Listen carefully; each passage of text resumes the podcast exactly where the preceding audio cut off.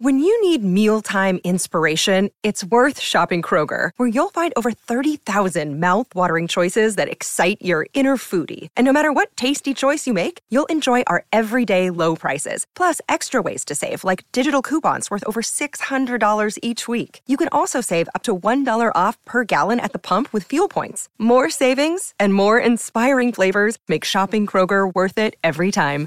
Kroger, fresh for everyone. Fuel restrictions apply. Welcome to the New Books Network. Hello, everyone, and welcome back to New Books in Sports. My name is Emilio Weber, and I'm the host for today. And I have Dr. Michael Friedman with us, a lecturer in the Physical Cultural Studies group within the Kinesiology Department at the University of Maryland, College Park. Welcome, Dr. Friedman. How are you doing today? I'm doing fine, uh, Amelia, and uh, thank you for having me on. Thanks for joining. Definitely excited for this conversation. Uh, Dr. Friedman has a book called Mallparks that will be out July 15th with Cornell University Press. Um, and we're going to be talking about it today. So, uh, jumping right in because the introduction sort of gets at your background, uh, a really good place to start. What brought you to this work? How'd you get there? Uh, introduce uh, yourself to our listeners here a little bit. Well, in many ways, this is a project I've been working on my entire life. Um, uh, I, would like to say that I was uh, a cultural geographer, a sport geographer, before I even knew that you could study sport uh, as an academic discipline or geography was more than the capital of 50 states. At, at, the age of 13, my father drove me around the country. We went to 21 different baseball stadiums in the summer of 1984. And that was such a transformative experience for me just understanding or just beginning to get exposed to that relationship between sport and the city uh, the, the ways that uh, cities really began to identify themselves in and through their sports teams. Uh, obviously, I didn't recognize any of this when I was 13 years old, but it, it, it certainly was an appreciation that I began gaining for that significance of space uh, at, at a very early age the significance of sport uh, for how we understand and perceive cities. Uh, I'll also say that uh, uh, a bit of a background, family background in real estate development. My grandfather was very involved in uh, the development around Montgomery County, Maryland, back in the 1940s, 50s, and 60s. Um, my stepfather was in retail.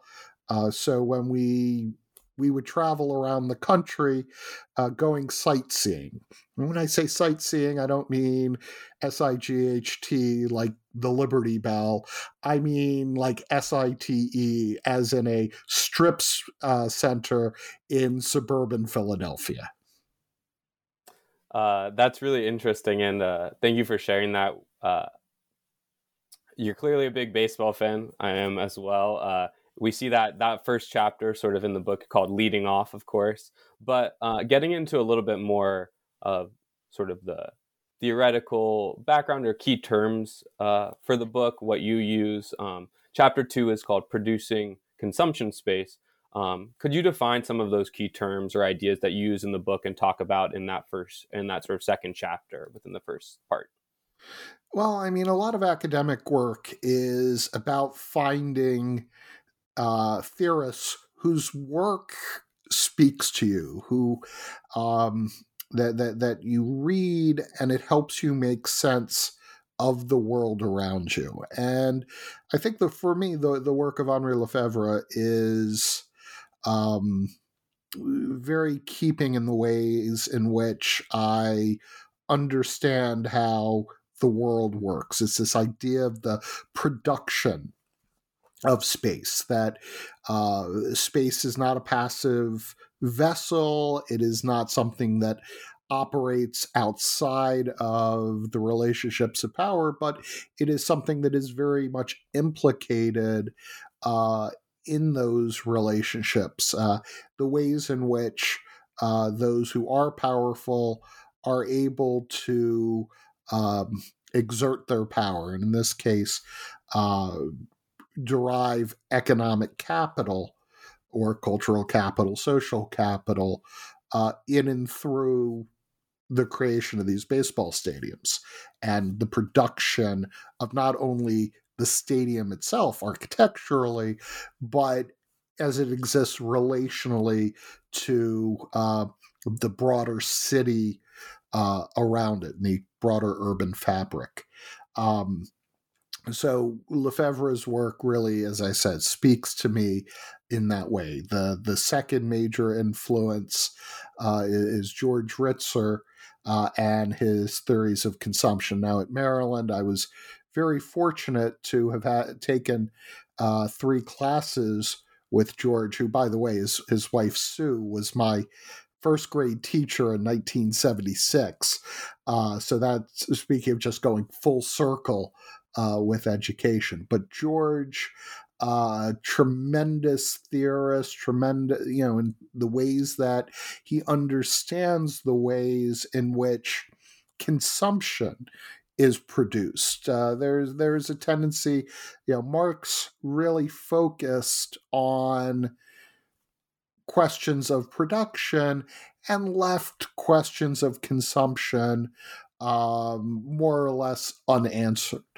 Um, but what what Ritzer does, and actually a lot of what Lefebvre did uh, after World War II, is think about the ways in which consumption activities are structured and are productive of economic relationships in and of themselves. That that that consumption is not this black box in which individuals go out and purchase things, but it is very much a way that uh, social relations, uh, economic relations uh, are structured. I mean, uh, George writes about McDonaldization, the the ways in which um, you know the theory, yeah, the, the the production practices of McDonald's uh, defines a lot of the production uh, consumption spaces uh, that that we go into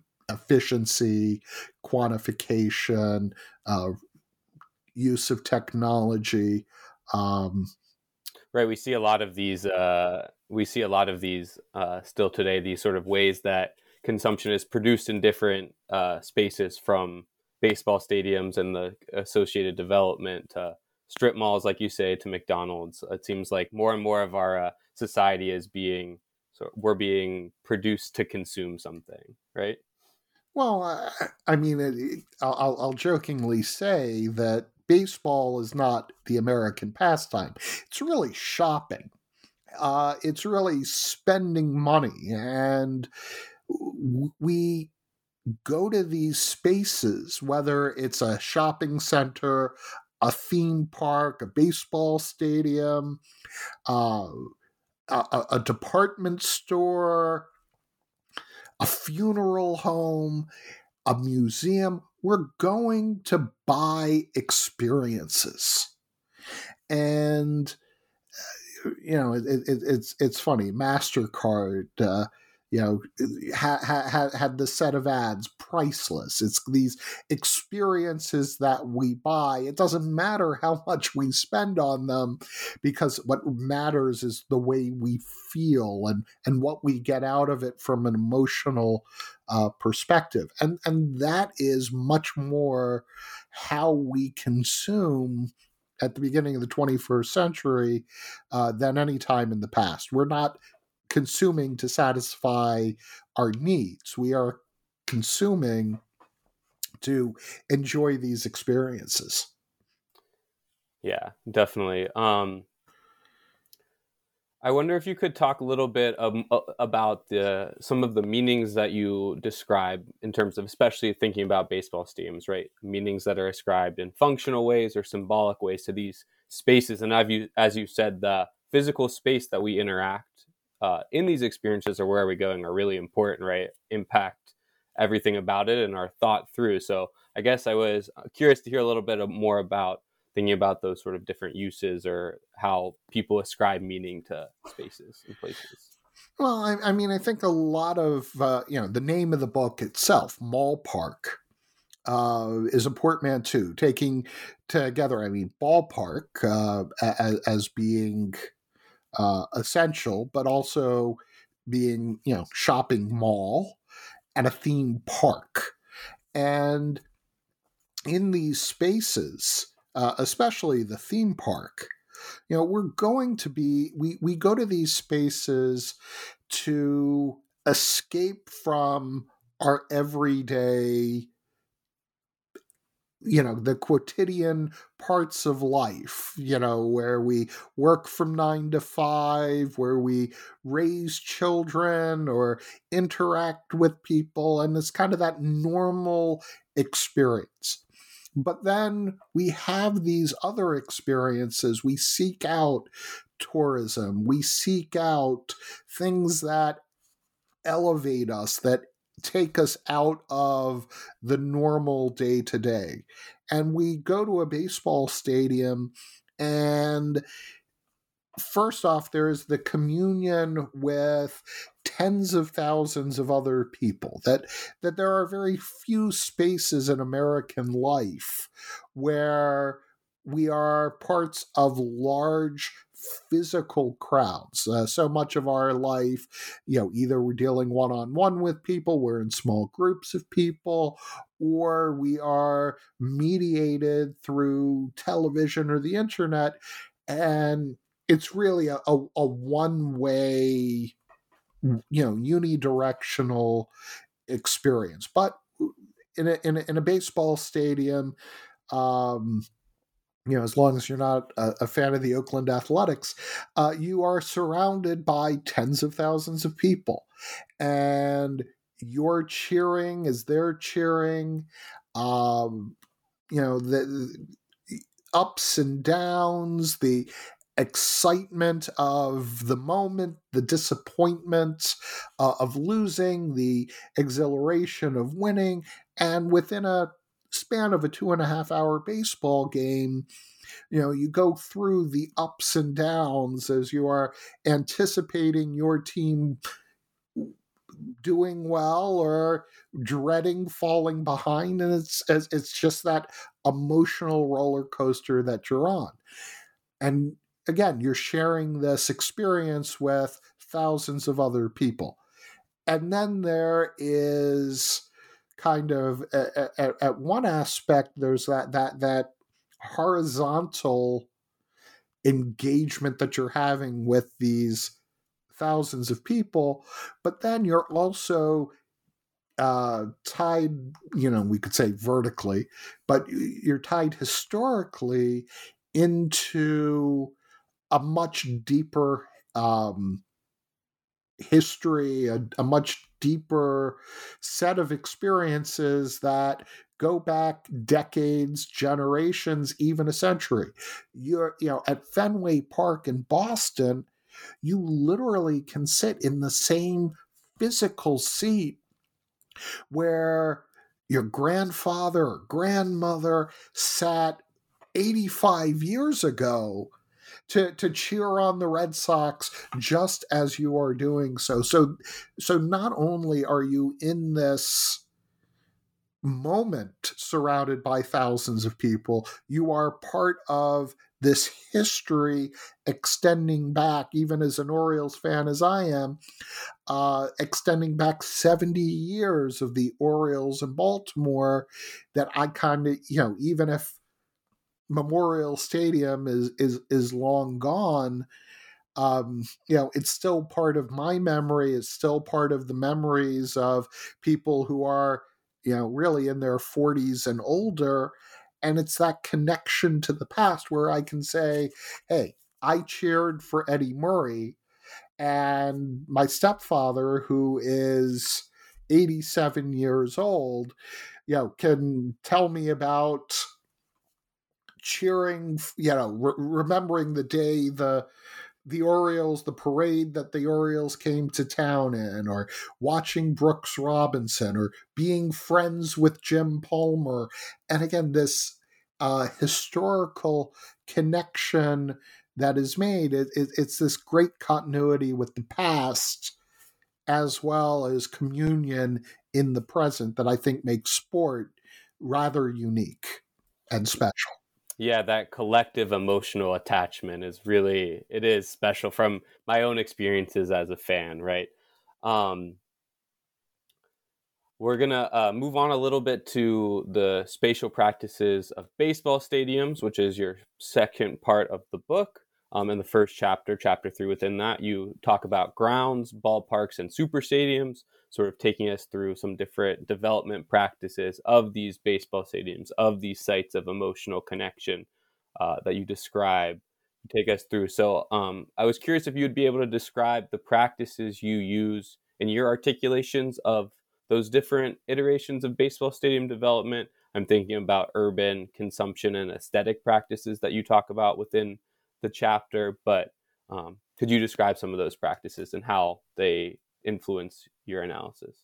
Right. I mean, I, I, think the most important place to start with this is understanding that from the time William Cammeyer in 1862 opened the Union grounds, a baseball ground, a ballpark, a, a super stadium, a mall park, whatever, has always been about consumption it has been about how do we get a person to pay good money to watch high quality sport. Uh, you know, Cammeyer, as he built his union grounds, you know, built a, a, a, a big fence around it with a couple of gates in which if you wanted to come in and see the baseball game inside, you had to put good money down. You know, and ever since that that moment, that commodification, well, there is commodification that started in the 1850s, but since this permanent baseball ground was established, entrepreneurs have been figuring out how to charge a little bit more, how to provide additional value for money, how to get people to spend money on more things and on different things. So the the, the DNA of the mall park you know begins 160 years ago in Brooklyn, New York at this very rudimentary you know, uh, baseball grounds, the Union grounds. Uh, and, it's an evolution that took place over time. It's Charles Weeghman putting uh, permanent concession stands uh, into Weeghman Park, which then becomes Wrigley Field as uh, uh, as the Cubs purchase uh, the the the stadium from from from Weeghman, who built it uh, to uh, uh, for the the Federal League in in 1914. You know, it's these massive municipal super stadiums opening in the 1950s as civic leaders are, are saying we want to claim that our place is significant. We want to be a major league city. And part of being a major league city, part of being important, part of being significant and serving populations in the hundreds of thousands into the millions is to have this space of mass communion where people can come together and watch a baseball game watch a football game, watch a tractor pull, watch a concert, have a high school graduation, go to a political rally, see the Pope. To have these mass events in a space uh, holding tens of thousands. Uh, you know, not not not to necessarily say that the stadium in this regard ha- eh, ha- has a lot to do with the Nuremberg rallies uh, of Hitler and the Nazi Party in the 1930s, but in some regards, that there is an understanding that these mass gatherings have a power and impact going beyond just kind of the I was there. Now, of course, television also comes in in the 1950s and allows for mass mediated experiences at a level, you know, really not considered uh, possible before that. Uh, but short of television, you know, before television, you you know, cities really thought that they needed these mat the these spaces for mass gatherings, and uh, you know, and and I think sport facilities in many ways that's part of their DNA. Yeah, you said something about how you know this community can use it, and I think of a small example, but when I was uh, 14, because my t- baseball team made it to the championship of the City League, we got to play at PNC Park in Pittsburgh, where I'm from. So those sort of options, um, those sort of options for the community uh, are really unique and valuable in it. And I see where it sort of connects to the space, connects to the place. Um, but something you mentioned about sort of uh, spectacular consumption and where does uh, I think you mentioned that or cathedrals of consumption? Where does consumption play into these uh, this development practices uh, for the communities? Right, you talk about it being a place for these urban communities, these urban cities, but where does uh, consumption and if defining cathedrals of consumption or spectacular consumption uh, helps here, definitely uh, feel free to do that. Right. Well, I mean, first I'll start. Uh, you know, in terms of George Ritzer's work, um, in, in, t- in as he writes about spectacle as being very essential to th- these developments, uh, the, to to these spaces of consumption. You know that that I'm sure many listeners, you know, you think if you think about the first time you went to McDonald's or the first time you took your children to McDonald's.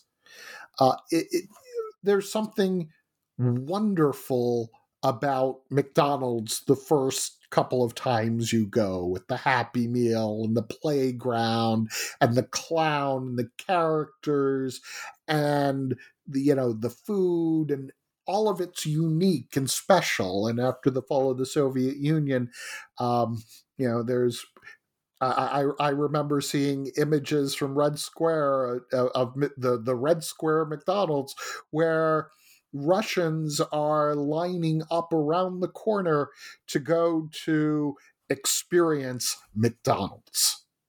And the first time you go to McDonald's, it is an experience.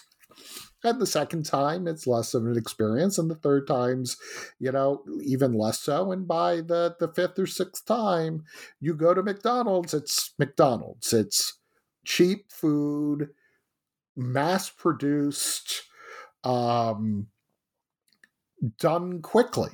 And Eh, the the children yelling and screaming to go to McDonald's is not exactly a, a, a, a, feeling that you enjoy. It's not a conversation you enjoy, and the the bloom is off the proverbial rose.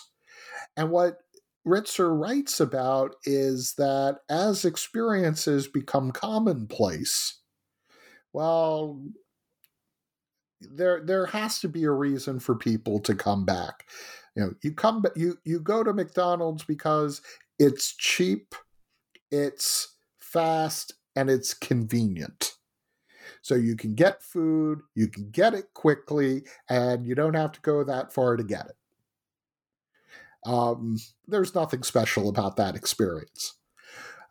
But if you're going to go to a museum if you're going to go to uh, a shopping mall, if you can go to, you know, go, go to any consumption experience, there is kind of that feeling of been there, done that. So if you're going to be the the the owner of one of these consumption spaces, the question is, you know, the question is, okay, what do what what do I have to sell? Well, what you're selling are experiences, as I talked about earlier, and people will not repeat similar experiences, they want to see something new. They want to see something different. They want to see something unique.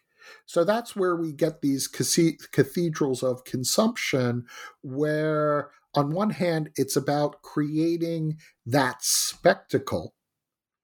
Because if we think about cathedrals, I mean, you know, what's more commonplace than religion? You go every Sabbath, Saturday or Sunday, and you pick up the same prayer book and you read the same prayers and you have that same sort of experience. But what a cathedral does, it elevates the experience. There's something mystical or magical or um, you know mysterious in that religious experience and you know obviously you're you're not going to get that same type of um, religious experience in a cathedral of consumption unless of course it's a megachurch that is des- you know designed following these principles uh, but there's going to be something within a cathedral of consumption that elevates the experience beyond the mundane, beyond the ordinary. And it is that elevation beyond the mundane and ordinary that will bring a person back to consume again. You improve the spectacle, you enhance the spectacle, you change what the spectacle is going to be. And instead of just going, uh, you know, it, it's not just the museum, it's the museum with the Van Gogh exhibition. And that's followed by the Monet exhibition, and that's followed by the Picasso exhibition. And you know and, and that's what draws people into the same space again and again you know so that's kind of the, the the the the, first aspect as we look at cathedrals of consumption now cities themselves are coming from this to, coming to this from a diff, very different area and perspective because for cities uh, during the, the, the 1950s, 1960s, into the 1970s, they experienced substantial disinvestment. Cities that before, you know, and I'm talking mostly about the, the industrial Northeast and Midwest here, but cities where that which, which were the centers of production uh, after World War II went into decline uh, there was white flight out to the suburbs. Um, corporations moved uh, factories to uh, lower wage, lower regulation places. And the central government uh, stopped uh, funding you know, kind of cities by the, those Keynesian principles. The, the famous headline from the New York Post in the 1970s uh, Ford to New York City, drop dead. Um, you know, so, so we're really looking at kind of these three factors leading to disinvestment in cities that frankly became a, a self reinforcing vicious cycle as cities became you know with with, with declining tax bases uh, services declined, public safety declined, the, the quality of schools, the quality of roads. And if you had the ability to move out to these new suburbs, you moved. If you were a corporation heavily invested in a city and you had the ability to move elsewhere, you moved. And cities as they they're they're they're going through this decline in the 60s and 70s began saying okay how do we interrupt this decline? And for many cities the solution set the easy solution set was let us become centers of consumption. Let us clean up our waterfront put a waterfront mall. Let's put a convention center close by. Let's have a convention center hotel and three other hotels. And since we are having all these hotels downtown, let's make sure we have a couple of museums and you know places that that that people can go and let's celebrate our local history and heritage because you know if you're going to the city of baltimore you're not just going to a place you're going to a place that had Fort McHenry, where the Star Spangled Banner was written. You had the city of Edgar Allan Poe. There is a local history to Baltimore that exists nowhere else. So that's how cities in the in and of themselves create these tourist bubbles these landscapes of consumption that that, that ritzer talks about where you put several cathedrals together and for a lot of cities, baseball stadiums starting in the 1990s kind of became another way to increase the spectacle, to give visitors something new or different because everybody by the 1980s, everybody was building festival marketplaces on waterfronts. I mean, I lived in Nashville, Tennessee at the time, and there was a lake with a festival marketplace that was built there. It did very well for about five, six years, and then people are like, this is an artificial lake with a shopping mall. And then it really stopped doing well. Again, so uh, convention centers. Everybody had con- convention centers, and these areas, the these festival marketplaces, were full of cheesecake factories and hard rock cafes and everything was alike. Everything was the same. Everything had become homogenized. And cities basically by the 1990s were like okay what are we going to do different to bring people in? And it was well let's build a new sports stadium and use that as a way to attract people downtown so, and then that that's what you're thinking of when you uh, sort of talk about a mall park. That era, we've as you've sort of we've seen we've gotten there, but that's what you're thinking of as when you talk about the mall park. Yeah, a- absolutely, because we're we're we're talking about. Um, whereas, let's say these first three generations of baseball stadiums, uh, they're very insular buildings you know, even if the stadium is trying to push itself out into the neighborhood, it's constrained by a fence, by a wall, by by gates that that basically say come into our space to consume. The super stadiums that were built in, between the 50s and 70s they're about bringing people in from downtown, getting them off the highway, putting them in a parking lot, and getting them into the building. It's not about going out and being part of the city. Those stadiums are so distinctive when you think of those cookie cutters, right? Every every place had it, those super stadiums, but definitely very car oriented. And then we see a different sort of urban uh, motto and urban uh, motivations when we get into that next uh, phase in stadium development. Yeah, I mean, absolutely. I mean, for instance, when they built Riverfront Stadium in Cincinnati in the 19 in 1970, it opened up and and and and and the literature about the stadium makes a very big deal about how it's sitting on top of a 4000 space parking garage in addition to the parking that is around it you know that that you could get in and out of the Houston Astrodome had 50 lanes uh, for cars to get in and out of its 20,000 space parking lot. So it's it's not a so so it's about the stadium itself was a destination.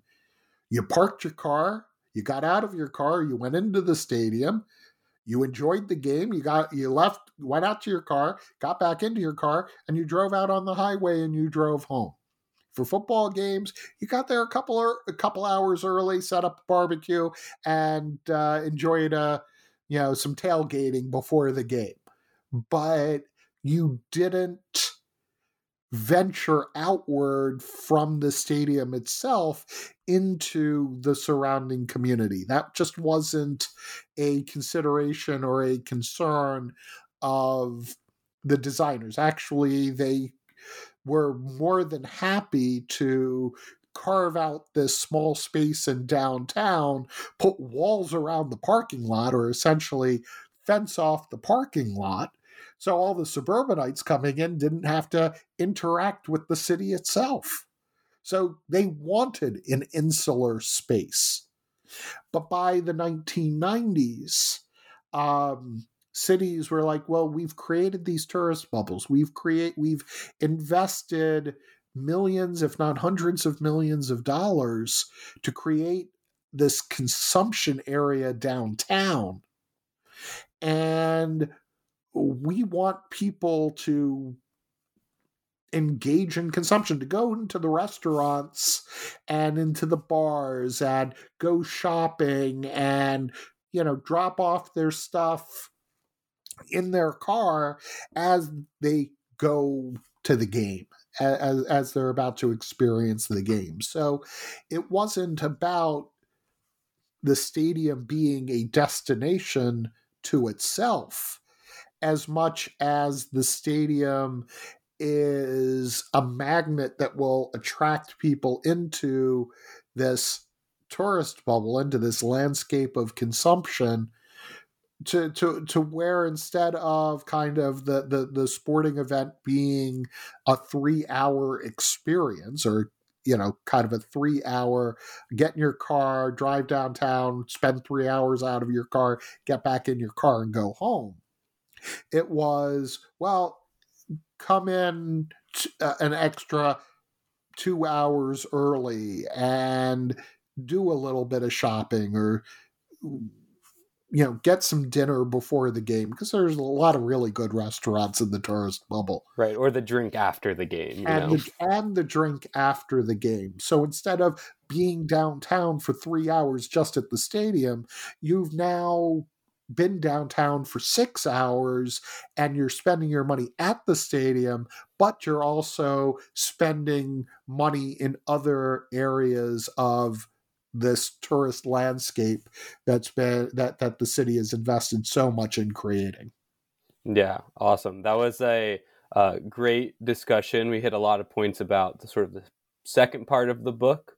Um, you answered my question about the different spatial practices of the Mallpark and how that changed from past iterations of the stadium. So I don't even need to ask that one. I'm going to take a quick break here and we'll get back with the rest of the uh, part three and part four of the book. Uh, welcome back to New Books in Sports. Uh, I'm Emilio Weber with Professor Michael Friedman. We are talking about mall parks today. Um, getting into part three of uh, the book, Conceiving Mall Parks. So you talk about, you have examples from Camden Yards, Fenway Park and Dodger Stadium, Nationals Park, and Target Field in Minnesota. Um, but I wanted to first start with Camden. So could you tell us why you talk about this uh, stadium development as the first mall park. Give us a little uh, bit into Camden Yards uh, and the importance of it within the sort of part three of your book. Well, I mean, I think Camden Yards, uh, I, I, describe it as the the first mall park. Um, and, and, I think it is for a number of different reasons. Uh, first off, the city of Baltimore, uh, you know, as I was talking about in the in the in the last segment, uh, the city of Baltimore was uh, has always been an innovator uh, in in the development of its tourist bubble. Is that other cities have copied what Baltimore has done, and you know Baltimore has always looked for ways to um, improve its tourist bubble. It it built uh, Harbor Place in the late 70s, the National Aquarium in the early 80s, uh, built a convention center, expanded the convention center, and ha- has always tried to make its downtown tourist bubble something unique and special. Um, much less in the last few years, but that's a, a different story altogether. Uh, but what, what what we see in um, Baltimore is not only the convergence of a city that is really focused on leveraging and maximizing the buildings in its downtown core for as, consumption spaces. But then there is also very strong aesthetic preferences by the the ownership of the Baltimore Orioles as well as a unique industrial space that offered something different than a lot of other uh, spaces. So in in many ways Camden Yards is this unique convergence where Baltimore and the state of Maryland were willing to spend money to not only keep the team but to give the team a special stadium that would really help leverage the Inner Harbor area, draw people into the Inner Harbor area, provide a great view of the city. Uh, the team itself, uh, led by Larry Lucchino, uh, who hired uh, Janet Marie Smith, who between Lucchino and Smith and uh, Eli, not yeah, Eli Jacobs, who owned the team in the uh, early 1990s, um, said that we want something architectural. We want something that isn't just kind of this um, super, you know, utilitarian super stadium, but something that the that that people can go into and f- it have it feel like baseball have it feel like the space that is designed for the game not a cookie cutter stadium like three rivers in pittsburgh or veterans in philadelphia or Riverfront in Cincinnati or Busch in, in, in, in St. Louis that frankly all looked exactly the same and provided an equally bad experience if you were a baseball fan or a football fan because the space didn't work for either game. But to create a throwback stadium that reminded Lucchino of growing up in Pittsburgh and going to Forbes Field, where the stands surrounded a baseball diamond. Or could, you know, or, or a place like Ebbets Field where you had kind of that those unique characteristics created by a landlocked lot that shaped the stadium, not kind of the round cookie cutter sitting in the middle of a parking lot. The the the Camden Yards warehouse created a very f- tangible physical limitation on how the stadium could be built. Now, of course, uh, early plans just knocked that state that that that warehouse down, but the building itself, a thousand feet long, 50 feet wide, eight stories tall, not only was kind of this very unique and distinctive Baltimore building that's historic, but you could put shops in there.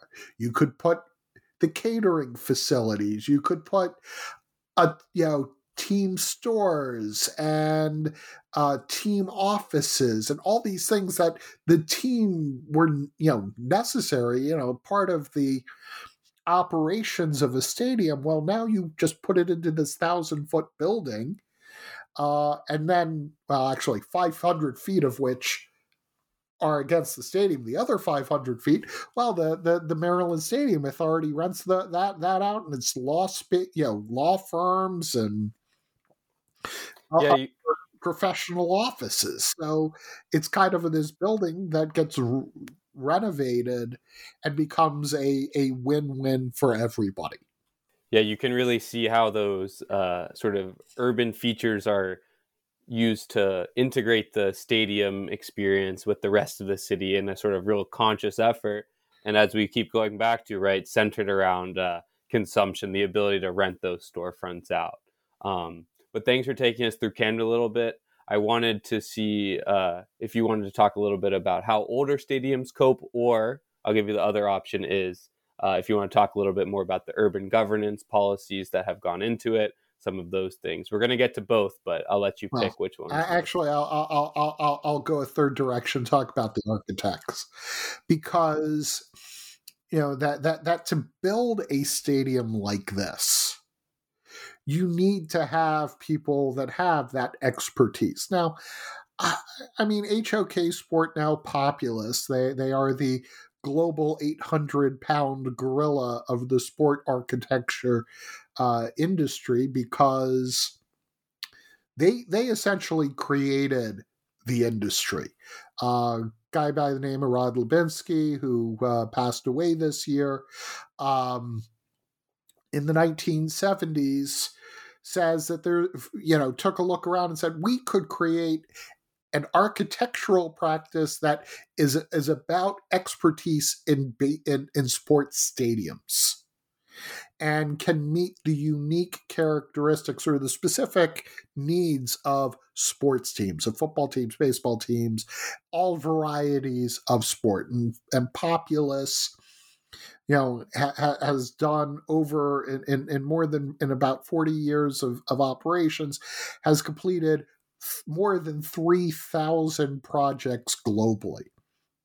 And they, they really departed from architectural practice, which was about people in the city designing a stadium as part of the city, but not really part of the city. But it's like they, they, they you know, architecture firms just kept recreating the wheel. Whereas um, um, Populous decided, or HOK Sport in its earliest iteration, decide, well, even before that with with uh, uh, Labinski's uh, previous two firms. First, uh, one that he was a partner in, then one, then a HNTB, and another large um, global architectural uh, firm, infrastructure, and and they created the sport architecture industry, and which is centered and housed in Kansas City, Missouri, of all places. Uh, one would never expect that to, to be the case. But again, that's how influential uh, Labinski and his partners, uh, uh, Joe Spear, Earl Santee, uh, in terms of baseball practice, uh, another number of other architects who've been, you know, with HOK Sports since the very beginning. Um, you know, and and they created the HOK sport way of doing it, the Populous way of sport stadium construction, which is very responsive to the needs of, of teams, the the needs of cities who are or, or governments who are paying for this. Um, you know they, they they they they do their job well they do their job fast and they they've been criticized for a, a lack of creativity but when you de- when, when you deliver projects on time and under budget uh, the, the the the clients uh, tend to appreciate that much more uh, than, than, than architectural critics. Um, I mean, you know, the uh, building by Frank Gehry is unique and special and great, but you know, maybe not the the most functional of spaces about. And and, and to be fair, Populous when they have had uh, clients who are more creative and want something more creative, uh, won't call it a cookie cutter unique stadium, but they're all different in the same way.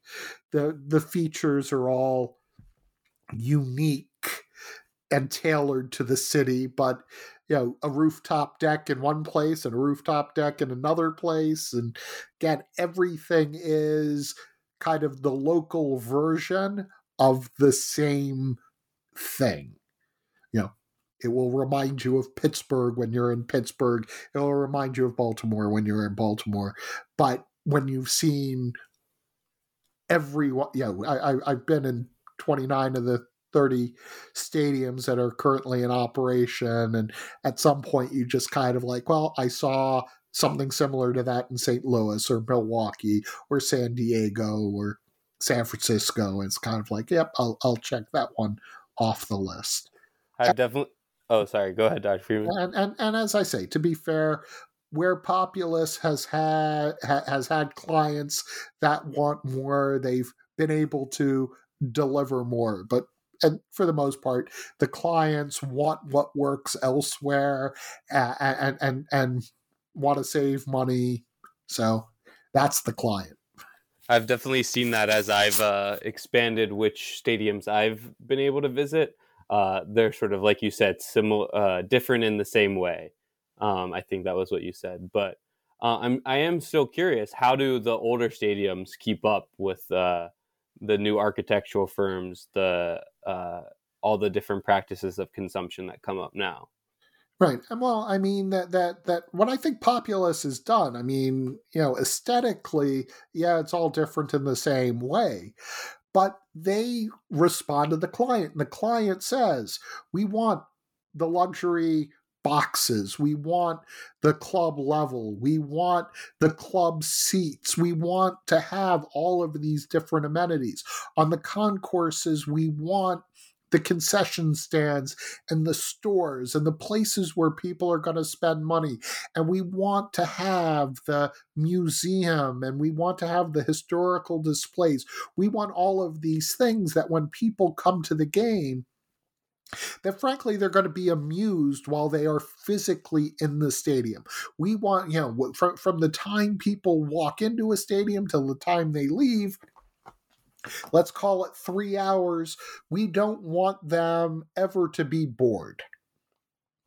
And a baseball fan like me who's been watching the game for 45 years and can talk about these esoteric statistics with the best of them, um, you know, just give me a, a, a, decent ball game moving along at a decent clip and i'm more than happy to get into the nuances of the game and you know questions about strategy and and and and if baseball teams are putting on the games for me and people who are like me uh, they're going to go bankrupt rather quickly. It a baseball game is an entertainment experience and these stadiums are shaped to be entertainment experiences so you don't have to love the game of baseball to enjoy your experience at the game. And places like Fenway Park or Wrigley Field or Dodger Stadium or even the Oakland Coliseum um, you know they they they take a look at Camden Yards or Jake uh, Ameriquest Park or Coors Field or uh, whatever you know name your corporate you know corporate sponsor here park or field never stadium um and, and they look at all these different stadiums that have been developed all these mall parks that have been developed and they say we want a piece of this and Fenway Park in the at, at, at the end of the 1990s, Red Sox ownership wanted to build a replica across the street, 45,000 seats with everything new and modern.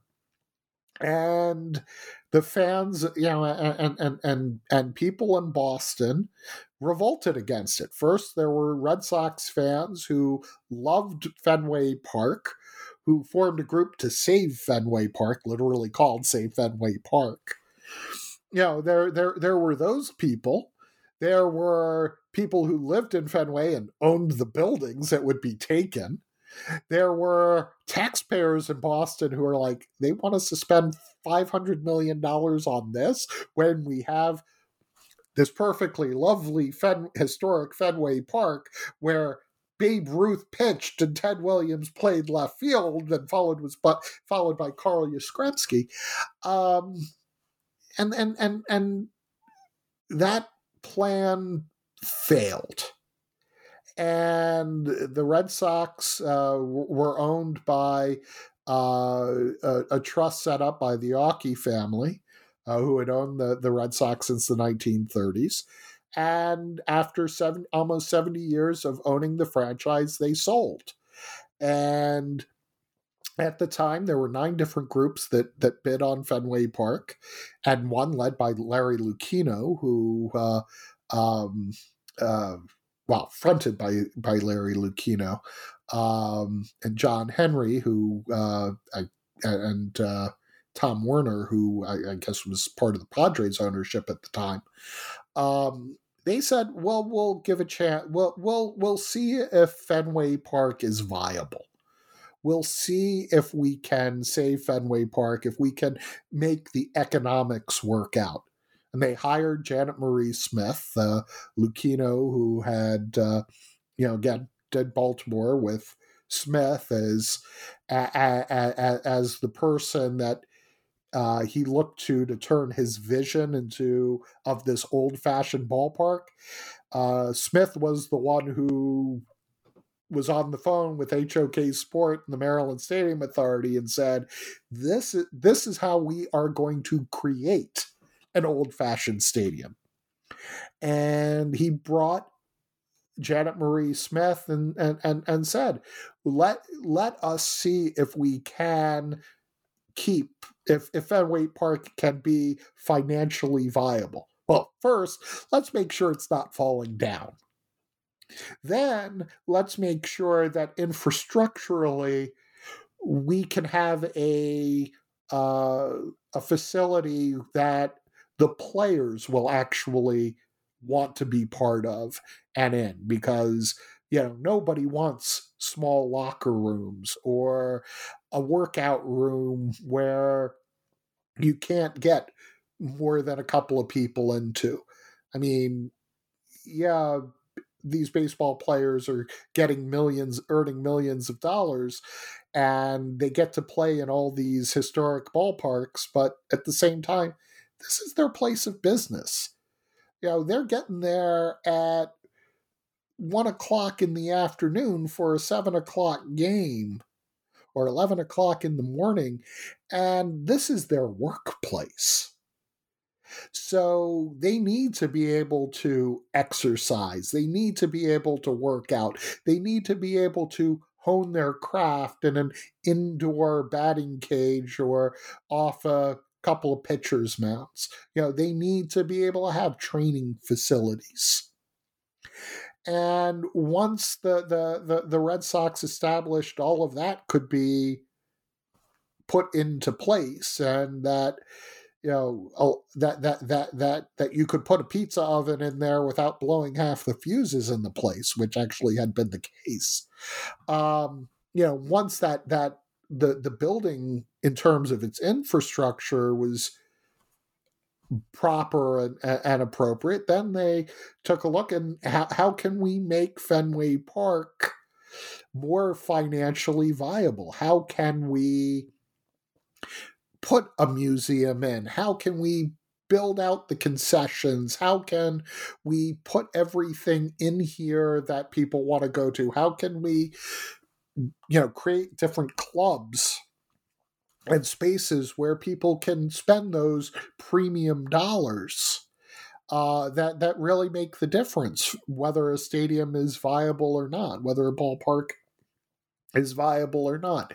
And what the, the, the Red Sox were able to accomplish with Fenway Park is remarkable because Fenway Park is you know within the top 5 revenue producers despite it being over 100 years old um, you know 110 years old which is again absolutely remarkable that you know a, a, a, facility so old could be retrofitted in this way. And then janet marie smith fresh off of uh, transforming fenway park uh, it, it, gets uh, you know is uh, gotten on the phone by Stan Stan Kasten, who was part of the Guggenheim group that bought the Dodgers, and Kasten had worked with uh, Smith on uh, Turner Field when Kasten ran the the, the Braves.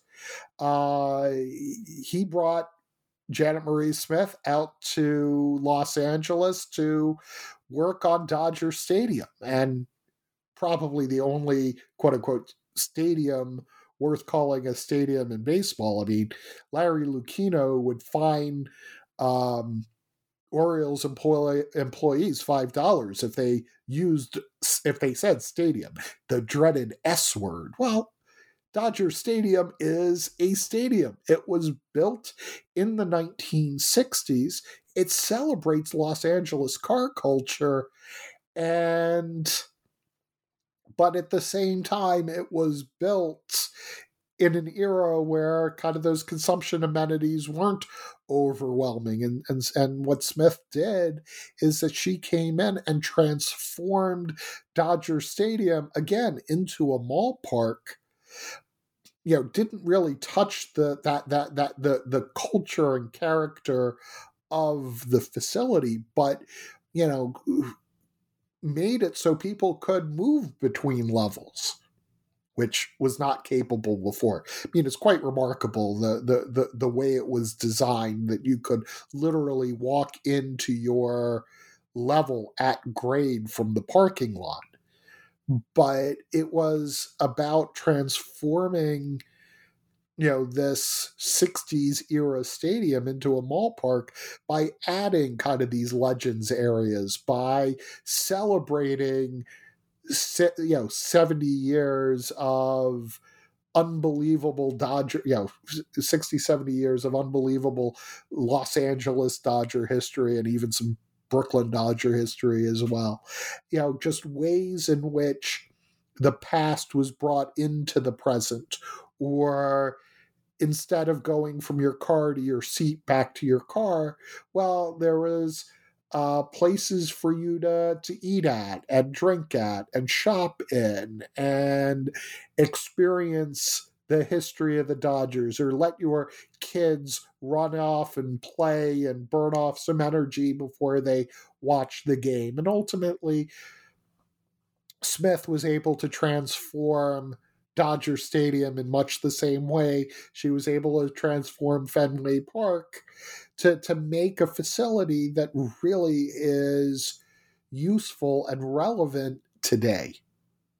Yeah, really, uh, those are really informative stories. Thanks for sharing them and sort of uh, information about how both Fenway and Dodger Stadium become a mall park, right? How do we see the different iterations of mall parks, how they've come about, um, which sort of takes us through the, that sort of finishes us up from part three of the book. Um, and just moving on to part four, sort of getting towards our wrapping up. Um, part four is called The Future of Baseball Stadium Design. Uh, and you start talking about Truist Park in uh, the suburbs of Atlanta um, and supercharging the mall park. So, uh, what is that sort of next potential iteration that you envision? I think you call it the Mall Park Village. Um, I'd be curious to hear your thoughts about how baseball stadium design uh, looks going forward? Well, I mean, I mean, it is a question of where do we go from here. I, what I think Populous and and the teams and and, and the governments that uh, own stadiums or the quasi government uh, agencies that own stadiums have done is really maximize economic activity within the mall park. You know that that that that it's not like you can put an infinite number of clubs. I mean, the club, you know, you only have so many spaces, you know, so many seats in pri- in, in premium locations and you can only give so many clubs and there and, and fans only have so many dollars to spend inside the stadium and you can only cram so many um, concession stands and shops, and really you're you're you can maximize. And I think this the the designers have maximized what can be achieved, what can be realized inside the stadium, which created an opportunity of everybody looking at it and saying, okay, what's next? And the what ne- and the what's next uh, solved another problem um, because the you know and, and, I haven't really talked about kind of the the economic and, and and cultural impact of these stadiums on their surrounding neighborhoods, but financially, stadiums are very have, have been very hit or miss propositions. Camden Yards, um, you know, the the two stadiums that are there, the baseball and the, and the football stadium, they helped keep uh, the Inner Harbor viable and, and relevant into the 2010s. Um, you know, Cleveland, the gateway, people are, you know, coming into into the city of Cleveland and Gateway again was considered to be a, a tremendous success. Uh, you know, eh, the Lodo district in Denver, again, considered to be a, a real success. Um, I think the story is much more complicated and complex than build stadium and things happen. But then there were a lot of stadiums where they were built ballparks that were built downtown and just didn't really have a lot of juice didn't really create or or, or a, a tourist bubble that was worth coming into or um, you know provide that that boost that cities were looking for and what the mall park village allows is it it it it, it makes it it it aligns everyone's interest because teams want as much money coming to them. Cities want economic development happening outside the stadium. Well, when the economic you know the the economic develop you know a restaurant just outside of the stadium gates well if you're the team owner a, a, a, visitor going into the re- a fan going into the restaurant spending twenty five dollars on a meal is twenty five dollars uh, the fan's not spending inside the building, but you make the team the landlord and encouraging the team to develop the neighborhood outside the stadium. Well, everybody is is, is there. Everybody's interests are aligning and rather than cities building it and you know hoping that he will come as they say in field of dreams build it and he will come um, well they build it and the team develops rather than hoping that development happens so it's it's a real winner for everybody involved. I, I, won't call it a real winner because economically, financially, it, it, it it's fraught and uh, the numbers just don't make sense.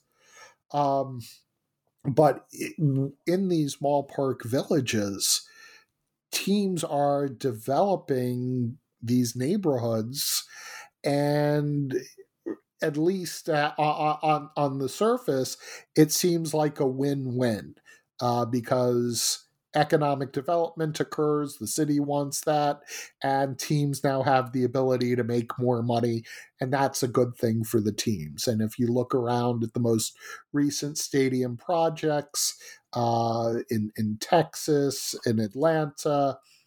Uh, the proposition in Oakland at, at Howard Terminal that failed, uh, what they're going to do in Las Vegas, what what the what uh, the Tampa uh, Bay Rays want uh, in, in, in St. Petersburg. It's about development of the surrounding neighborhoods. And, and, and I think that's the direction where uh, state you know stadiums are are you know mall parks are definitely going because the mall park has been financially maximized. So you know let's go outside the, the, let's go outside the stadium let's go in into the neighborhoods and find the economic development activity uh, opportunities that exist beyond the gates. And that's where we're seeing things going. Wow really uh really interesting uh thank you for that. I'm curious uh, i'll be following along you know uh, curious to see where it goes. Um i have two concluding questions for you. Uh, the first, if you could give the, our listeners one uh, baseball stadium recommendation to visit for whatever reason you want, which one would it be? And then the second one, uh, what are you working on now, and where can we find more of your work? in terms of baseball stadiums, uh, it's a question that I get asked. You know, which, which, is your favorite baseball stadium? That's not what I said. I said, which one would you recommend a visit for? Oh, there's so many of them. Uh, I, I'll, I'll I'll say San Diego because it is my favorite uh, of the new generation of stadiums, and frankly, it's San Diego. It's in the, it's in a great area of, of San Diego. A lot of development around uh, East Village. You're right next to the Gaslight District, and architecturally, uh, Petco Park is something else and really special. Uh, and of course, it doesn't hurt that it's San Diego. Um, and then where can where can we find your work? What are you working on next? My my my next project. Uh, uh, I'm still figuring that out, but uh, as part of the physical cultural studies unit in, in, in at the University of Maryland, uh, over the last 25 years, we have done so much work in Baltimore. Uh, David Harvey calls it a laboratory sample of U.S. urbanism. And you know, whether it's my work on Camden Yards or uh, Bryan Clift ran with the homeless, Ron Maurer uh, studied uh, uh Be More Fit, a, a, a wonderful fitness program. Uh, I mean, so many people in physical cultural studies have, have done such tremendous work on so many aspects of physical culture around Baltimore. Uh, I've been talking with uh, David Andrews, who is the, the leader of our program. Uh, and uh, it, it's just been one of those projects uh, we have discussed for a really long time, saying somebody should do this. And I think I'm going to be that somebody. Awesome. Well, uh, we'll be looking forward to reading that and hopefully getting that one on New Books Network as well.